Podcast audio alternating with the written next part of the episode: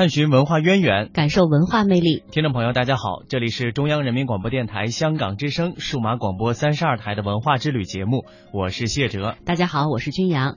今天节目的一开始呢，我们将带大家走进的是著名的抒情花腔女高音歌唱家吴碧霞。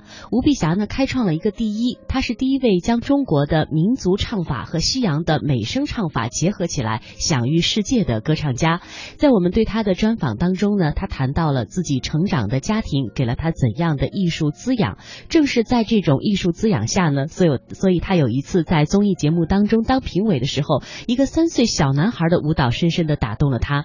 他现在同时还有一个身份是中国音乐学院的老师。他说了，现在招学生，他最希望的是台下的学生眼睛里能够闪着光。具体有怎样精彩的内容呢？让我们一起走进歌唱家吴碧霞。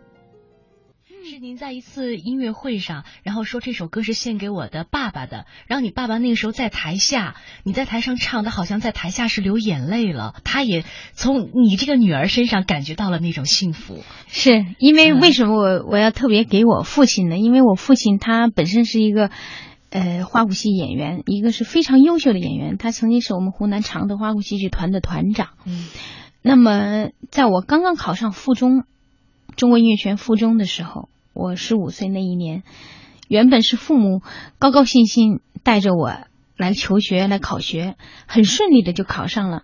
当我接到通知书的那一刻，同时也接到了我爸爸的病危通知书。我爸爸得癌症的消息，什么癌呢？声带癌，就是声带上长的肿瘤，要把声带切除。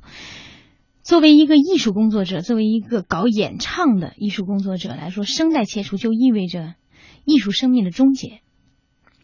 那个时候他才四十出头啊，那是他的黄金年龄。作为一个男演员，优秀的演员舞舞舞台演员来说，是他的黄金年龄。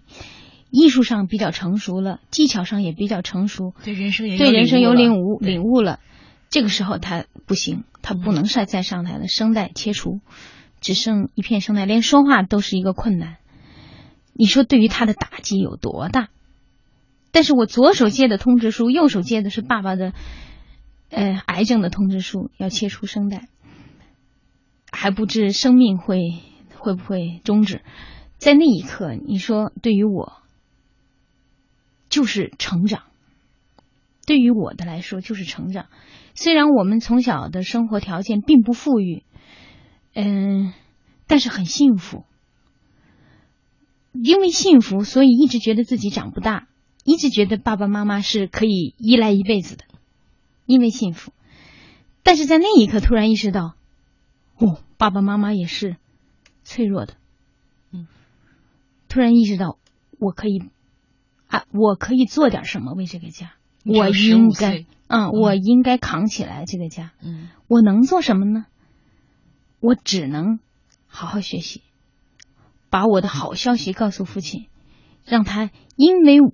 我的存在而感觉到生命有意义，即便是没有了上舞台，他的艺术生命终止了，但是他活着的意义是因为我，嗯，因为他把声带给了我，我要让他感觉到他的艺术的延续是在我身上，嗯，所以很努力的去拼命的去学习，在我作为附中国音乐学院附中的学生，一直到大学到研究生，我都是保送。一路保送上来，一直到我参加国际比赛、国内国际的比赛获奖，呃，反正尽尽可能的，处处都是把好消息能传递给父母。那那些难受的、坎坷的，就自己藏在心里，自己消化。对对对，是这样，是这样自己消化。其实这也是从某种意义上来讲，我现在面临就是在我目前作为老师了，转换我的人生的这个角色开始。我反思我的成长之路，这也是我缺失的一部分。我也要通过在教学过程中不断在弥补我自己对于呃，就是在我呃幼年的时候成长过程当中的一部分缺失吧。就是面对困难的时候，如何去宣泄，如何去分享分享，嗯，对，去寻找解决办法，而不是自己藏着，因为我想让自己变得坚强，变得阳，变得阳光，是为了让。我爱的人和爱我的人快乐，嗯，就像这个三岁的孩子说：“我跳舞是为了让妈妈感到幸福啊。嗯但是他他在承受这个跳舞过程当中，他所经历的那些困难和他逾越不了的坎儿，他怎么去化解呢？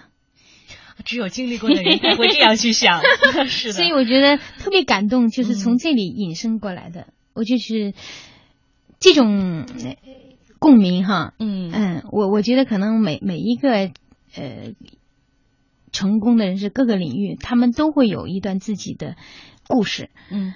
嗯，但是我觉得这种故事回想起来的时候，特别是当你再去分享，当你有一天你真的成功了，嗯。特别是成功以后，你去分享，你会觉得很很快乐，也很幸福啊。嗯，您知道您这个让我想到的是，就是杨澜的阳光基金，嗯它有一个宗旨，就是把这些艺术带给孩子们，带就是打工子弟的孩子们，让他们学画画、学舞蹈、学各种艺术形式。但是他说的是，我不是让这些孩子们学会怎么跳舞、怎么画画，而是让他们知道，当长大孤单的时候、难受的时候，他知道艺术是可以滋养心灵的，让心灵不再寂寞的。嗯我想这个可能也能换得您的这个共鸣。是的，嗯，是的，在您自己成长这过程当中，当最难受的时候，呃，最孤单的时候，可能也是在音乐当中找到了自己的世界。是嗯我很幸运，我就是我觉得我自己从事了一项自己最爱的事业，嗯呃，既是我的理想，又是我的事业。嗯就是说，嗯，能够在嗯在这样一份呃与生俱来的这样一种快乐当中，既获得了生存的能力，获得了荣誉，获得了大家的认可，我能够自己自足，养活自己哈、嗯。同时我还能够得到比这个更多的精神上的满足，嗯。嗯、大家的认可，大家的喜爱。嗯。嗯，还能更多的去为我这个理想，可以不为了生存而去追求更多的、更高的理想。嗯。所以我觉得我很幸运，因为可能很多人都会说，可能自己做的工作不一定是自己喜欢的事情，而我做了一件自己喜欢的事情，又做好了，得到大家的认可了，又很适合我，嗯所以我很幸运。啊，我记得你说过我是凉水泡茶渐渐浓的人。我觉得，我觉得碧霞姐这是一首湖南民歌的名字，是吗？我是打你这儿听冷水泡茶慢慢浓啊，慢慢浓。我觉得呃，可能在你这可能年龄不是一个问题，是不是？都说女人是花嘛，二十岁是什么花？三十岁可能是玫瑰，四十岁是牡丹。你觉得自己嗯，是不是很享受自己现在的这个状态？对自己未来的人生有些什么样的期许？我最近看了那个《杨澜访谈录》，采访宋丹丹老师，嗯。呃，她五十岁了哈，嗯。呃，那一段好像现在在朋友圈里大家也特别的传播的特别热闹，因为好，因为大家觉得它里头有很多精辟、很多经典的话语，特别是针对女性、嗯。成功女性，嗯。很多精辟的话语，我从中也学到了很多东西。我虽然还没有像宋丹丹老师和杨澜老师那样感悟那么多，对人生的理解和这种放下很多有更多的这种体会，但是我从中也感知到了我这个年龄阶段所应当开始要学习去开拓的东西。嗯所以你刚刚说问我问我刚刚这个话题，我实际上我就勾起了我这个想法，就是说，可能呃我们人生的每一个阶段都有每一个阶段的美吧。嗯嗯，过去的那么多年，在我做学生，呃从我中学、大学、研究生，一直到包括前一段儿，包括我去美国回来等等，一直到我去美国，这这么长，将近十十几年、十五六年的时间，嗯我只有一件事情在我脑子里，就是歌唱、歌唱、歌唱。那么，专一而执着。对，慢慢慢慢，当我慢慢的成长以后，成熟以后，看的更多，嗯，见识更多以后，可能我会激荡我很多的内心的起伏。在我现在这现有的阶段，好像我又在寻找我这十五年当中所没有经历的，或者我缺失的，我放弃的一些感动。我在寻找这些东西，来弥补我在这十五年当中只为了歌唱这一件事情执着而留下的遗憾。就是十五年的执着，其实是错过了一些风景的。是的，嗯所以我现在努力的去寻找和抓住它，来感动自己，感动别人，因为我很越来越懂得了珍惜。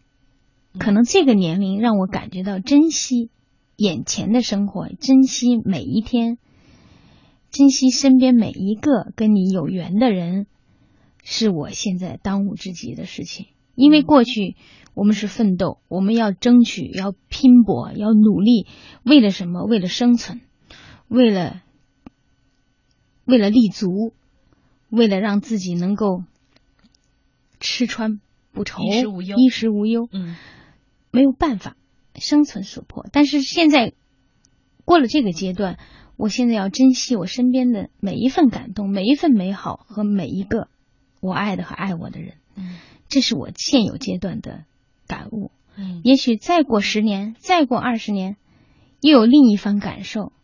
所以，常常去听一听比我们更优秀的，或者我身边的呃朋友们的一些呃大家的聊天，都会给我带来很多的共鸣和很多未知领域的开发。包括我的学生，有些我的学生比我小七八岁。小个十来岁，但他们很成熟，很很有社会的体验。他们说出的话让我很折服，我觉得我也很很享受跟他们在一起的日子。最近我也在看一本书，是作者是程浩，我不知道你知不知道这个人，我不知道。嗯我特别感动。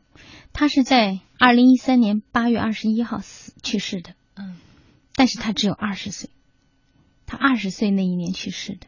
他他写了一本书，呃，他是新疆石河子的一个出生就得了先天肌无力的一个孩子，嗯。在他在他有限的二十年的生命里头，他有一大半的时间都是荒废的，因为他跟常人不一样，他每天都是在医院，基本上啊各大医院度过的。他有一段极其颓废、极其嗯、呃消极的一段日子，但他最最宝贵的一段日子就是最后的五年。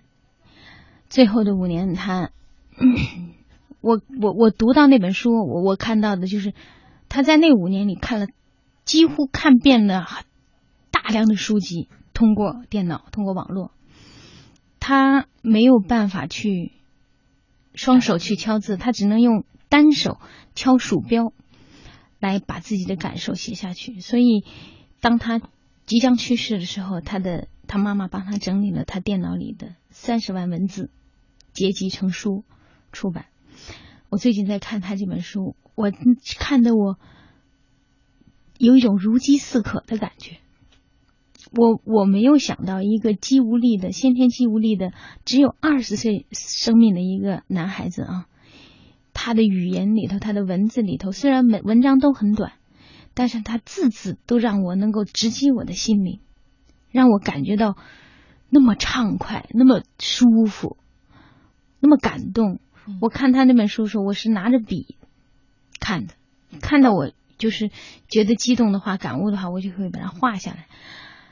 我很喜欢那本书，我推今天我到你这儿来之前，我还在看，因为我还没看完，我总是抽时间看哈。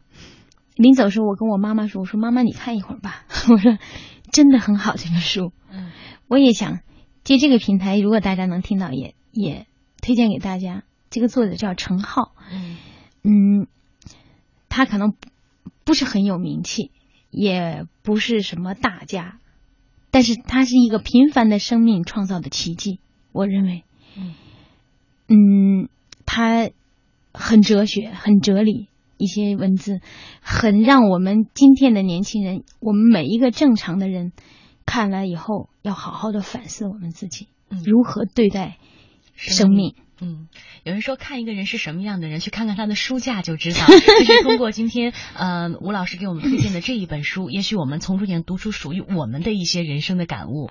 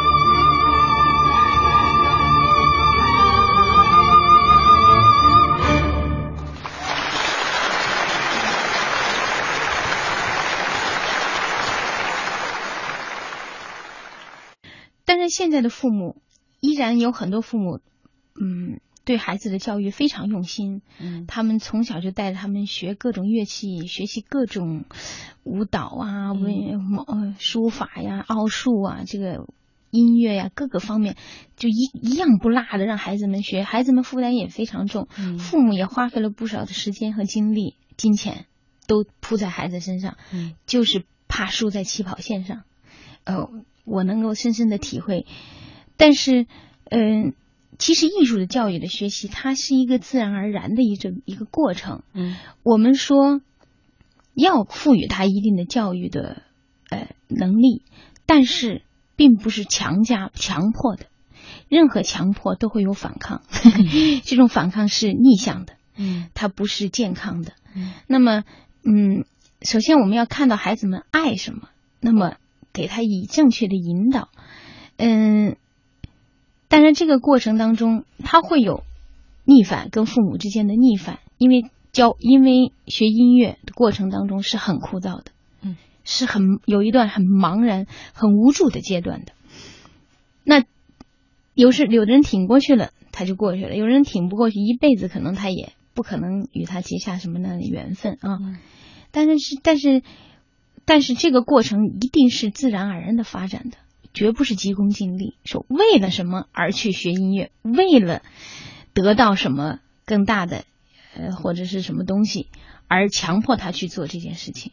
所谓的，所以我觉得就是说，呃，不管是任何形式的竞争和比拼，他首先一点是因为他热爱，嗯，他才能够去做这件事情。如果他不爱，而你强加给他的，呃，早晚他也会改变他的一个职业的方向。呃，您这个观点让我想到了，就是在去年国际芭蕾舞比赛的时候，嗯邀请谭圆圆回来当评委，嗯然后他谈到了他的一个感受，就是这些孩子们的舞蹈技巧都不错，但是我很少能在他们的眼睛里看到热爱。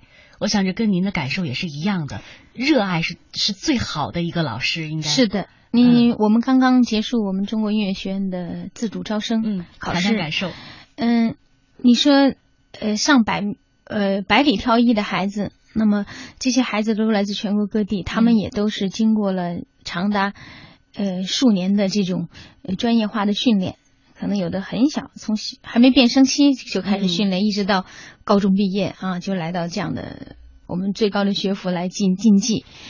从这些舞台上的孩子们的表现呢当中呢，我作为一个评评委老师，我也能感觉得到。感觉到什么呢？真正好的那几个孩子哈，特别突出的拔尖儿的几个孩子，你都能从他身上看到一种爱，爱什么？爱艺术，爱舞台，爱站在聚光灯底下和大家分享音乐的那种幸福。快乐的感受，嗯他很快乐，嗯所以他很投入，嗯他不紧张。嗯他在，也许他在台下准备的时候很紧张，当他脚踏上舞台那一刻，他就松弛下来了。嗯那么他整个人，他可以融入到这个音乐当中去，多多少少他都有一些忘我的状态在里头。那么这样的孩子，你就感觉得到，也能够把台下的这些评委的这种呃注意力全部对抓住。那么我们也能够随着他在走，但是大部分的孩子可能都在停留在完成任务、完成任务、完成老师你老师教给你的那些技巧嗯和那些呃规定动作的那种呃状态里头。那这种有有一种逼迫的感觉，嗯嗯。但是真正好的那几个孩子，真正好的老师是能感受感受得到的。